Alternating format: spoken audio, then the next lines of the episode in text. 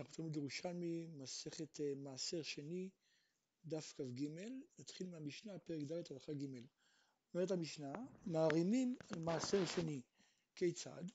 אומר אדם לחברו, או לבנו או לביתו הגדולים, או לעבדו לשפחתו העבריים, אלה החמאות האלו, ובדל לך את המעשר הזה. אבל לא יאמר כן לבנו ולביתו הקטנים, או לעבדו לשפחתו הכנענים, מפני שידן כידו. היה עומד בגורן ואין בידו מעות, אומר לחברו, הרי הפירות הללו נותנים לך במתנה, וחוזר ואומר לו, הרי הם מחוללים על מעות שבבית. כן, זה דרכים שבעצם אנחנו רואים שאדם יכול להרים ולפתור את עצמו מהחומש. באמת הגמר, רבי אבון אמר, התפלגון רבי אלעזר ורבי יוסף ברבי חיינה. אחד אמר, למה מערימים עליו? כלומר, מאיפה לנו שמותר להערים ולפתור אה, להיפטר מהחומש, דכתיב כי יברכך השם אלוקיך. כן, כתוב מעשר שני כי יברכך השם אלוקיך. והברכה זה שבקל הוא יכול להיפטר מהחומש. וחרנה אמר, למה פודים אותו בשער הזול? זה שכתוב בו ברכה. כן, והברכה היא שהוא יכול לבזות אותו בשער הזול, אז בעצם הוא יכול להרוויח מזה. אמרנו במשנה, מערימים על מעשר שני, כיצד? אומר אדם לחברו, או לבנו או לביתו הגדולים, או לעבדו לשפחתו העבריים, אי לחמאות אלו, ובדה לך את המעשר זה. שואלת הגמרא, מה נקמין, איך מדובר? אם אומר לו צא ובדה לי, כן, אז הרי הוא שלוחו, הוא חייב להוסיף חומש, מה זאת אומרת, שלוחו שלהם כמותו. הרי הוא עושה את השליחות שלו, של בעל הבית. אבל אם הוא אומר לו צא ובדה לך, אז שלא הם. נתן לו איזה מתנה, אז אין פה שום הערמה. אלא כן אין קיימי כשאומר לו פדה לי על מעות משלך.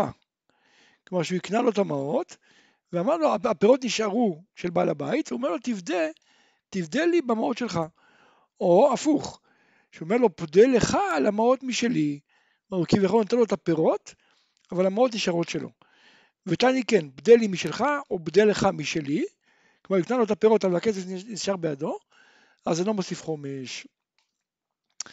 אמר רבי יוחנן, כל מעשר שאינו הוא ופדיונו משלו, אינו מוסיף חומש. כלומר, אם הפירות של מישהו אחר, והכסף שלו, או שהפירות שלו והכסף של מישהו אחר, אז לא מוסיף חומש. אמר רבי יוסף ברבי בון בשם רבי חיינה, תעמד לרבי יוחנן, דכתיב, ואם גאול יגאל איש ממעשרו, חמישיתו יוסף עליו.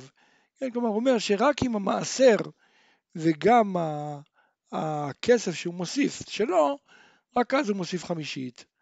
כן, כדי שיהיה הוא פדיונו משלו. אתנן, למד במשנה, אומר אדם לעבדו ולשבחתו העברים, אי לחמאות אלו, ובדל לך את המעשר הזה. שואלת הגמרא, מה אינן קיימים? הרי פה מדובר, כתוב עבדו ושפחתו העברים. כן, באיזה שפחה מדובר? אם בגדולה, הרי זכתה בסימנים, היא כבר יצאת לחירות. הרי שפחה עברי, אמה עברייה, היא יוצאת בסימנים, כבר לא שפחה שלו.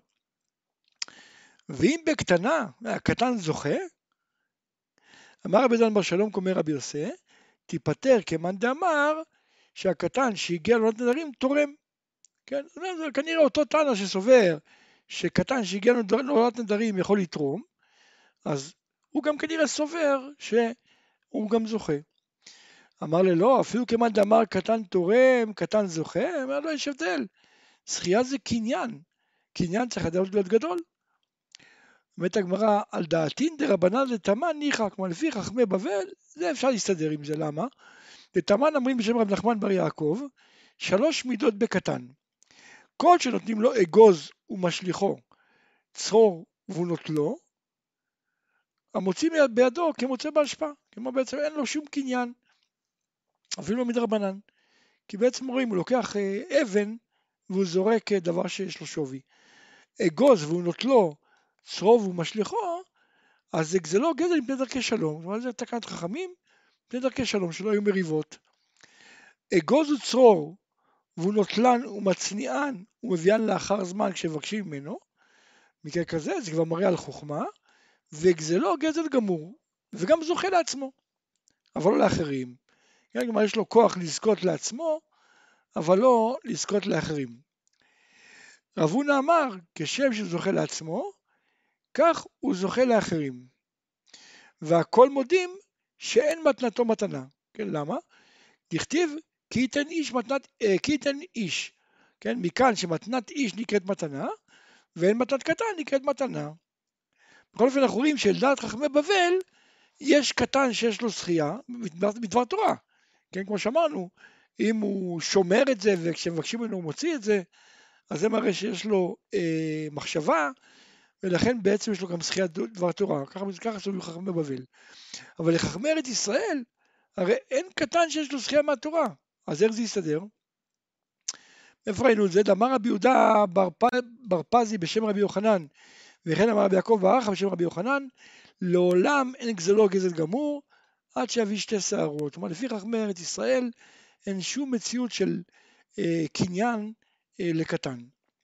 אמר רבי אבא בשם רבי יוחנן, מה שאמרו חכמים שם, בבבל, שאם נותנים לו אגוז וצרור, והוא נוטלן ומצניען ומביאן לאחר זמן, כשמבקשים ממנו זה גזלו גזל גמור, עד עד תימה להוציא ממנו בדין. כן, כלומר, באמת, לפי חכמי בבל, הם סוברים שאפשר להוציא ממנו בדין במקרה כזה. כן, כלומר, אם אדם אה, גנב מהקטן הזה, אז אפשר לתבוע אותו בדין. אבל להביא קורבן על שבועה, כלומר, אה, אם הוא גזל וכיחש ונשבע והודה, מקרה כזה כל העם המודה שאינו חייב עד שיביא שתי שערות. למה? כי דכתיב וכיחש בעמיתו. בעמיתו הכוונה אדם גדול כמותו. איתמר, למדנו במשנה, הכל מודים שאין מתנתו מתנה, ככה הזכרנו. מה המקור? דכתיב כי ייתן איש. מכאן למדו חז"ל, מתנת איש מתנה, ואין מתנת קטן, קטן מתנה. חבריה אמרי, רבי יוסף באי, מעתה אפילו לעצמו לא יזכה. כלומר, אם אתה אומר שבגלל שכתוב כי ייתן איש, אז צריך שהוא יהיה גדול, אז גם לא יזכה. כי דכתיב כי ייתן איש של רעהו, כלומר עד שיהיה כרעהו, אז גם הנתינה וגם הנותן וגם המקבל צריכים להיות גדולים. ונשאר בשאלה. מת הגמרא, אוקיי, עכשיו אחרי שאמרנו את זה, אז על דעתין דרבנין דתמן ניחא, כן, מצאנו, באמת מצאנו שקטן, יש מציאות שקטן זוכה. אז לכן השפחה, האמה עברייה, למרות שהיא קטנה, יכולה לשחות. ברם כרבנן דאחא, שאמרו שאין זה לא גמור עד שיביא שתי שערות, אז קשה. אם מדובר בשפחה קטנה, הרי אין לה שחייה, ואם בגדולה היא כבר לא שפחה, כי היא יוצאת בסימנים.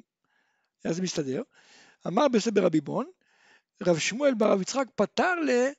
בשיטת תנא דפעוטות. זאת אומרת, בעצם המשנה שלנו היא לפי תנא שאמר את העניין של פעוטות. את העניין תמן, פעוטות, כלומר בערך גיל 7-8, אז מקחן מקח וממכרן ממכר במטלטלין, כן? כדי, הגמרא אומרת שם זה כדי חייו, כלומר כדי שהם יוכלו להתקיים, מתומים, דברים וכדומה, אז אה, תקנו שהקניין שלהם והמקח שלהם הוא, הוא יהיה תקף.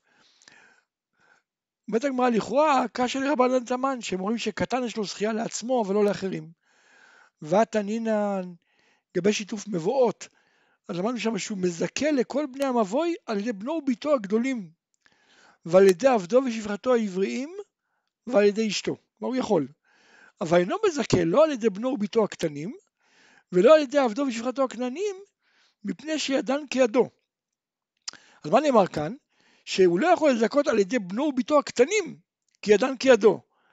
משמע שאם זה אה, קטן וקטנה אחרים שהם לא הבנים שלו, יכול לזכות להם אחרים, על ידי אחרים, כן? הוא מזכה לאחרים, כלומר אנחנו רואים מכאן שהם יכולים לזכות גם לעצמם וגם לאחרים. אז קשה לרבנן דתמן. רבנן דקסרינא אמרי, כאן בקטן שהגיע לעונת הפעוטות, אמרנו שזה גיל 7-8, שיש בו דעת ויש להם זכייה גם לאחרים, וכאן בקטן שאין בו דעת, כלומר, מה שהמשנה אמרה שלא על ידי קטן, אז מדובר שפחות מזה, שאין בו דעת. מה, ש... מה שאמרנו שמהמשנה שיוצא לכאורה שאם קטנים הם לא הבנים שלו, אז הוא כן יכול לזכות, מדובר שכבר יש בהם דעת, הם הגיעו לעונת הפעוטות. בית הגמרא תמן תנינן, השואל את הפרה, ושילחה לו ביד בנו ביד עבדו, ביד שלוחו, בן המשיל, בן של משיל, בן של שואל, לא משנה מי הבן הזה, אם מתה בדרך, פטור. כלומר, כל זה לא הגיע לשואל, אז הוא עדיין לא התחייב בשמירה, הוא יהיה פטור. אבל אם אמר לו, אם השואל אמר למשאיל, שלח, אז השואל מתחייב בוא נשים מיד. אומרת הגמרא, לית אדם רע שבט כנעני זוכה מרבו לאחר? הרי אמרנו פה שהוא שולח את זה ביד עבדו, כלומר ביד העבד של הבעלים. אז רואים מכאן שכן, כן, הרי מקודם אמרנו שהוא לא יכול לזכות על ידי עבדו כיוון שידו כידו. ופה לכאורה רואים שהוא יכול לזכות על ידי העבד שלו לאחר. אמר רבי אלעזר, תיפטר בעבד עברי, הוא אומר, כן, מדובר פה בעבד עברי בכלל, לא עבד כנעני, ועבד עברי ודאי, שידו לא כיד הבעלים, וממילא יכול לזכות לאחרים. אמר רבי יוחנן, אפילו תיפטרנה בעבד כנעני, כלומר אפשר להעמיד את זה גם בעבד כנעני. איך? תיפטר באומר לו, פתח לה, והיא באה מאליה. כלומר בעצם שהשואל אמר לבעל הבית, תפתח על השער ושתבוא מאליה, אני כבר אה, אה, מתחייב לשמור עליה.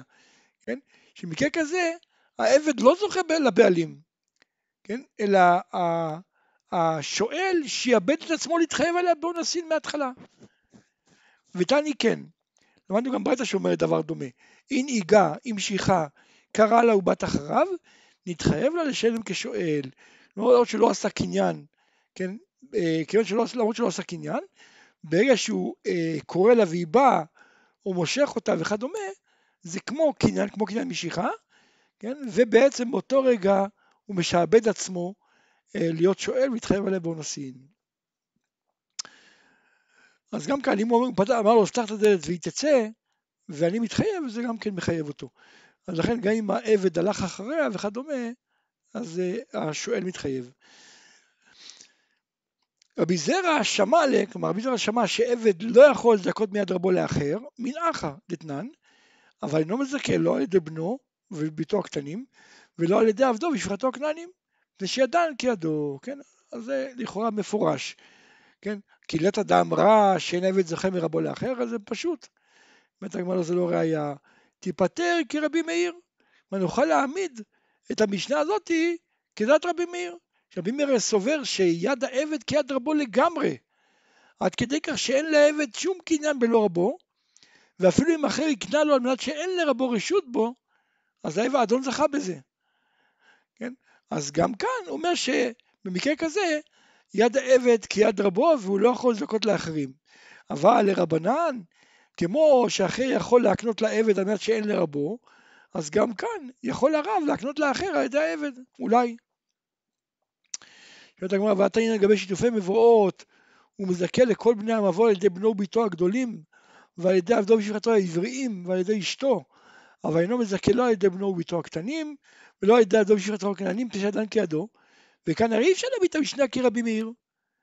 כן? כי אם נגיד, אם זה רבי מאיר, הרי כתוב במשנה שהוא מזכה על ידי אשתו. הרי רבי מאיר סובר גם שיד האישה כיד הבעל, כמו שהוא סובר שיד העבד כיד האדון לגמרי, הוא סובר גם שיד האישה כיד הבעל לגמרי. אז איך הוא יכול לזכות על ידה לאחרים? אז לכן, כיוון שאי אפשר להעמיד את המשנה כרבי מאיר, חייבים לומר שהמשנה כדת חכמים, ומכאן אפשר להוכיח שגם לחכמים הוא לא יכול להקנות לאחרים על ידי עבדו הכנעני. אמר רבי חיינה בשם רבי פנחס, ולא, אפשר להעמיד את זה כרבי מאיר. אבל על פי העמדה של רבי שמעון בן עזר, כן? תיפטר כעדן תנא לתני, אשתו אינה פודה לו מעשר שני, בלי להוסיף חומש, כי ידה כידו. זה דעת רבי מאיר. רבי שמעון אומר משום רבי מאיר, אשתו פודה לו מעשר שני בלא חומש, שאין ידה כידו, כן? כלומר לכמה דברים, היא לא לגמרי כידו. אז לעדן תנא, כלומר לפי רבי שמעון בן עזר, בדעת רבי מאיר, אז רבי מאיר עושה את יד העבד כיד רבו, אבל לא את יד האישה כיד בעלה, הוא מחלק בין עבד לאישה. יד העבד כיד רבו לגמרי, אבל יד האישה הוא לא כיד בעלה לגמרי. למדנו במשנה, מערים על המעשר שני כיצד, אומר אדם לחברו ולבנו ולביתו הגדולים, לדון שפחתו העבריים, אלה החמאות האלו בדרך המעשר זה. אומרת הגמרא בראשונה, היו עושים כן במעות, היו נותנים לחבר, כן, חבר הכוונה אדם אחר, כן, לא חבר כמו שאנחנו מבינים אה, חברות אמיתית, אלא אדם אחר, מעות, ואומר לו את זה, והיו נוטלים אותם ובורחים, אותם חברים, אותם אנשים היו בורחים בכסף. אז התקינו שעושים בפירות, כלומר את הפירות היה נותן לחבר והוא עצמו היה פודה עם הכסף, אבל פירנו נוטלים אותם ואוכלים אותם, את הפירות היו אוכלים, החברים האלה. אז התקינו שלא ייתן את הפירות לידו, אלא שיהיה מזכה לו אחד מעשרה אגב קרקע. כלומר, הוא מזכה לו את המעשר שני אגב קרקע, וזה בעצם נשאר אצלו. כן, אצלו במחסן, בבית, באיזה מקום. אז אותו אדם לא נמצא ליד לפירות, לכן הוא לא יכול לאכול אותם, הוא לא יכול לגנוב אותם. רבי עניה בר סיסי סלק גבי רבי יונה, נתן לו סלע ואמר לו, פרוק לך בעדה סילה. אז רבי יונה נתן לו סלע לרבי עניה בר סיסי, ואמר תפדה בסלע הזה. אמר לבתנאי שזו מתנה גמורה, כן? עד כדי כך שאם אני רוצה אני יכול לקחת וללכת איתה. ואחרי שהוא פדה בסלע, חזר ונסתנה, החזיר לו את הכסף. כן? אמר רבי יונה, אז רבי יונה גם הסביר, כת שערית דעתה, כלומר אחרי שהבנתי, כלומר שבדעתו, שגם הייתי לוקח את הכסף והולך, לא ואמר לי כלום, כן? בעצם, בעצם מי שביקש זה בר סיסי, ביקש מרבי יונה שיפתה לו. אז אומר רבי יונה, אחרי שהבנתי שבר סיסי באמת מתכוון, עד כדי כך שאם הייתי הולך עם הכסף הוא לא אומר לי כלום, אז המתנה הייתה נתינה גמורה, לכן באמת יכולתי לבדות בלי להוסיף חומש. לפום כן יאהבתי, לכן החזרתי לו את זה. כן? כי אחרי שפדיתי יכולתי להחזיר לו בלי פחד שאולי המתנה לא הייתה גמורה.